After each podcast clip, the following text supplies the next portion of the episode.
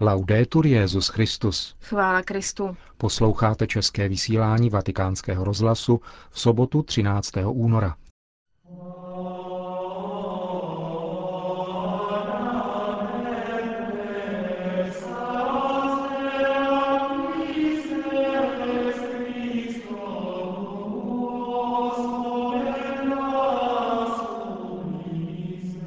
Pražská arcidiecéze zná jméno svého nového arcibiskupa. Benedikt XVI. jim dnes jmenoval dosavadního královéhradeckého biskupa Dominika Duku. Svatý otec dnes přijal na audienci členy Papežské akademie pro život. A v závěru pořadu se vrátíme ke včerejší návštěvě Benedikta XVI. v římském semináři. Hezký poslech přejí Markéta Šindelářová a Milan Glázer.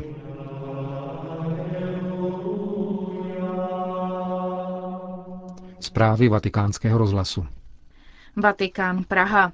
Svatý otec dnes oznámil přijetí rezignace kardinála Miloslava Vlka na vedení pražské arcidiecéze, kterou předložil v souladu s kánonem 401 kodexu kanonického práva. Novým pražským arcibiskupem jmenoval papež monsignora Dominika Duku, dosavadního biskupa Královéhradeckého. Jaroslav Duka se narodil 26. dubna 1943 v Hradci Králové, kde v roce 1960 maturoval. V dalším studiu mu zamezil komunistický režim. Pracoval v hradecké továrně ZVU, vyučil se strojním zámečníkem a absolvoval základní vojenskou službu. V roce 1965 byl po dlouhých průtazích na odvolání přijat ke studiu na Cyrilometodějské bohoslovecké fakultě v Litoměřicích. O tři roky později vstoupil tajně na území Československa do zakázaného dominikánského řádu a přijal řádové jméno Dominik. 22. června 1970 přijal z rukou kardinála Štěpána Trochty kněžské svěcení a pět let působil v duchovní správě v pohraničních oblastech Pražské arcidiecéze. 7. ledna 1972 složil slavné sliby v dominikánském řádu. Tři roky na tomu byl odňat státní souhlas. 15 let proto pracoval jako rýsovač v továrně Škoda Plzeň. Intenzivně žil ilegální řádový život a věnoval se studiu. V roce 1979 získal licenciát teologie na Papežské teologické fakultě svatého Jana Křtitele ve Varšavě. V roce 1981 byl po udání odsouzen za trestný čin maření státního dozoru nad církvemi a 15 měsíců byl vězněn v Plzni, Borech, za řádovou činnost, organizování studia dominikánských kleriků, samizdat a spolupráci se zahraničím. V roce 1986 byl magistrem řádu Dominikánů jmenován provinciálem Československé dominikánské provincie a byl jím až do roku 1998. Na Teologické fakultě Univerzity Palackého v Olomouci přednášel biblistiku. V červnu 1998 byl papežem Janem Pavlem II. jmenován 24. sídelním biskupem Královéhradeckým a v září téhož roku přijal biskupské svěcení z rukou arcibiskupa Karla Otčenáška. Během působení v Hradci Králové například založil diecézní teologický institut a církevní gymnázium ve Skuči a byla dokončena rekonstrukce nového Adalbertina. Je autorem několika knih, například Zápas o člověka, Úvod do studia písma svatého, Škola vnitřní modlitby nebo Úvod do teologie. Mimořádný vědecký význam má jeho autorský podíl a 30 let trvající organizační práce na překladu Jeruzalémské Bible do češtiny. Dnes ho svatý otec jmenoval 36. arcibiskupem pražským. Radost z toho, že pražská arcidiecéze už zná svého nového arcibiskupa, vyjádřil například předseda České biskupské konference olomoucký arcibiskup Jan Graubner. Jsem rád, že svatý otec jmenoval biskupa Dominika Duku, kterému blahopřeji a vyprošuji moudrost ducha svatého a hodně síly, protože úkol, který ho čeká, je náročný, uvedl. Na brzké setkání s novým pražským arcibiskupem, který by se funkce měl ujmout do dvou měsíců, se těší také prezident republiky Václav Klaus, jak uvedl v blahopřejném listu nově jmenovanému. Vaším jmenováním do čela pražské arcidiecéze a tím také do pozice českého primase získává nejen česká katolická církev, ale celá naše země, napsal. Listem prezident Klaus poděkoval za rozhodnutí jmenovat nového pražského arcibiskupa také Benediktu XVI. Vatikán.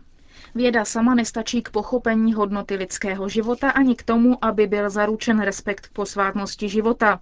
To je možné pouze tehdy, je-li uznán přirozený zákon, který nesepsala ruka člověka, ale Boha, zdůraznil Benedikt XVI. dnes dopoledne při setkání se členy Papežské akademie pro život, kteří se v těchto dnech sešli na plenárním zasedání. V jejich čele stál předseda akademie arcibiskup Rino Fizikela. Myšlenka, že je život matérie, kterou může věda libovolně manipulovat, i pietismus, který se lehce dojímá před krajními situacemi a myslí si, že to stačí jako respekt k lidské důstojnosti, jsou stejně nebezpečné, jako když stát při tvorbě zákonů týkajících se etiky činí sám sebe etickým principem a ignoruje nebo překrucuje přirozený zákon, varoval svatý otec. Připomněl také, že dnes se boj o integrální lidský rozvoj odehrává právě na poli bioetiky. Jde o velmi delikátní a rozhodující prostředí, v němž s obrovskou silou vyvěrá zásadní otázka. Zda je člověk svým vlastním výtvorem, a nebo zda závisí na Bohu. Vědecké objevy na tomto poli a možnosti technických zásahů jsou tak rozvinuté, že nabízejí volbu mezi dvojím pojetím racionality, té, kde je rozum otevřen transcendentnu a té, kde je rozum uzavřen v imanenci. Bioetika potřebuje právě v okamžiku, kdy se objeví konflikt těchto interpretací solidní základ, kterým je přirozený zákon, který do lidského srdce vepsal Bůh stvořitel.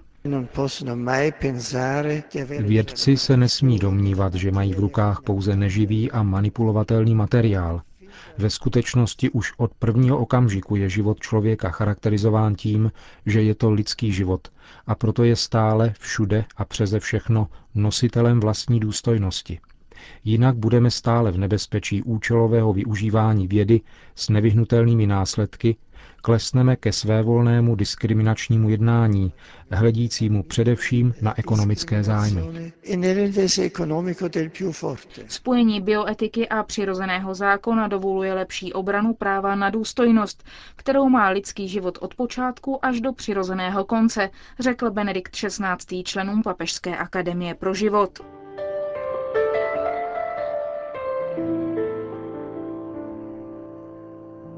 V pátek večer navštívil Benedikt XVI. seminář římské diecéze. Tato již tradiční návštěva římského biskupa v předvečer svátku patronky semináře, Pany Marie Matky důvěry, je pro seminaristy příležitostí setkat se se svým biskupem a vyslechnout si jeho rozjímání, pronášené obvykle z patra. I letos Benedikt XVI. promluvil improvizovaně při lekcio Divína o podobenství o vinném kmeni z Janova Evangelia. Z obsáhlé promluvy rozdělené do čtyř myšlenkových okruhů přinášíme jeden z nich.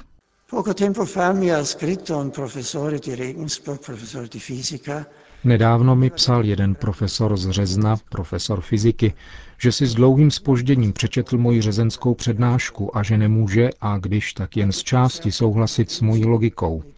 Říká, Jistě je přesvědčivá idea, že racionální struktura světa vyžaduje stvořitelský rozum, který učinil tuto racionalitu, jež nevysvětluje sebe samu. Pokud existuje nějaký demiurg, tak ho označuje, zdá se mi to nejvíc pravděpodobné. Ale, říká, nevidím z toho, že Bůh je láska a že je dobrý a milosrdný. Mohu vidět, že existuje nějaký rozum, který předchází racionalitu kosmu, ale ostatní nikoliv. A tak zůstává Bůh skrytý. Je rozumem, který předchází náš rozum, naši racionalitu, racionalitu bytí, ale není věčnou láskou, není tím velkým milosedenstvím, které nám dává život. V Kristu se však Bůh ukázal v naprosté pravdě. Ukázal, že je rozumem i láskou, že věčný rozum je láskou a tak stvořitelem. Bohužel i dnes žijí mnozí vzdáleni od Boha, neznají jeho tvář a tak se stále opakuje věčné pokušení dualismu, který se skrývá i v pozadí citovaného dopisu. Možná neexistuje pouze dobrý princip, ale také princip špatný, princip zla.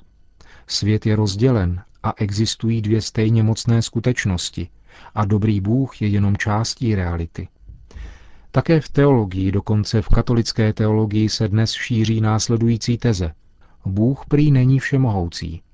Je v tom snaha o apologii Boha, aby nebyl odpovědný za zlo, které v tak obrovské míře ve světě nacházíme.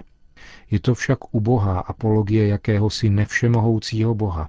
On prý neovládá zlo. Jak bychom se ale tomuto bohu mohli svěřit? Jak bychom si mohli být jistí jeho láskou, pokud tato láska končí tam, kde začíná moc zla?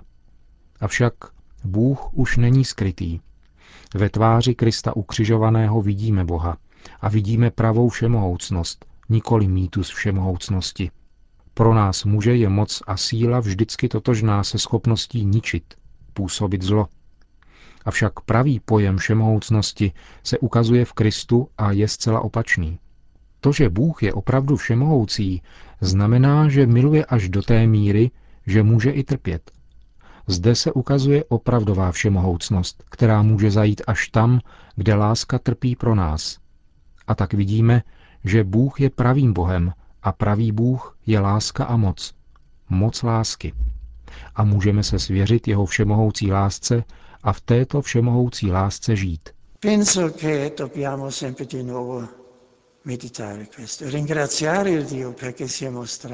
Myslím, že o tomto musíme stále znovu meditovat, děkovat Bohu, protože se ukázal, protože známe jeho tvář, tváří v tvář. Není už jako Mojžíš, který mohl vidět pána jen ze zadu.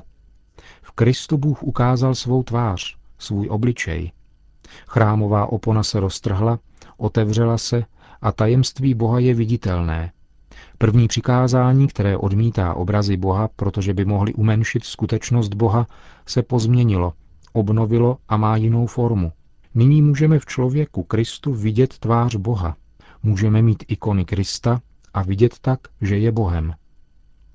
Myslím, že kdo toto pochopil, kdo dovolil, aby se jej dotklo tajemství, že Bůh se zjevil, že se roztrhla chrámová opona a on ukázal svou tvář, stává se pramenem trvalé radosti.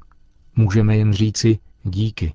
Ano, nyní víme, kdo jsi, kdo je Bůh a jak odpovědět Bohu. Myslím, že tato radost z poznání Boha, který se ukázal až do hlouby svého bytí, v sobě zahrnuje také radost z jejího sdílení. Kdo toto pochopil, žije dotekem této reality a musí jednat jako první učedníci, kteří šli ke svým přátelům, aby jim řekli, nalezli jsme toho, o kterém mluvili proroci, nyní je přítomen, je to Ježíš, ukřižovaný pro nás. A nakonec poslední slovo z úryvku Janova Evangelia. O cokoliv budete prosit ve jménu mém, dávám. Je to krátká katecheze o modlitbě, která nás vždy a znovu překvapuje.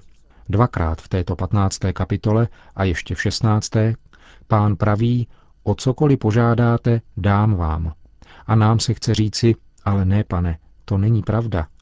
Tolik hlubokých dobrých modliteb maminek, které prosí za dítě, které umírá, nebylo vyslyšeno. Tolik modliteb, aby se stala dobrá věc a pán je nevyslyšel. Co znamená tento příslip? V 16. kapitole nám pán nabízí klíč a říká, co nám dá. Co je však ono cokoliv nebo všechno? Pokud někdo nalezl chará, radost, nalezl všechno a cokoliv spatřuje ve světle božské lásky, jako svatý František, který složil velkolepý hymnus na stvoření v neutěšené situaci. Právě v blízkosti trpícího pána objevil krásu bytí, dobrotu bytí, dobrotu Boha a složil onen krásný chvalospěv.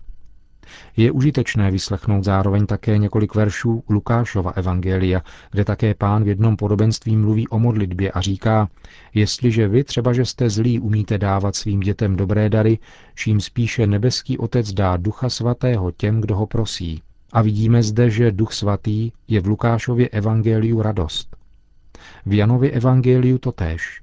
Radost je duch svatý. Nebo jinými slovy, Nežádáme od Boha tu či onu malou či velkou věc, nýbrž prosíme Boha o božský dar, o Boha samého. Toto je velkolepý dar, který nám dává Bůh, sebe samého.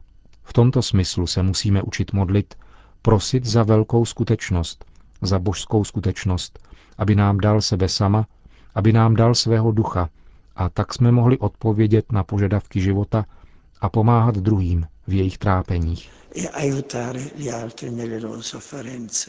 Tolik úryvek z improvizované promluvy Benedikta XVI. při Lekcio Divina během včerejší návštěvy semináře římské diecéze. Končíme české vysílání vatikánského rozhlasu. Chvála Kristu. Laudetur Jezus Christus.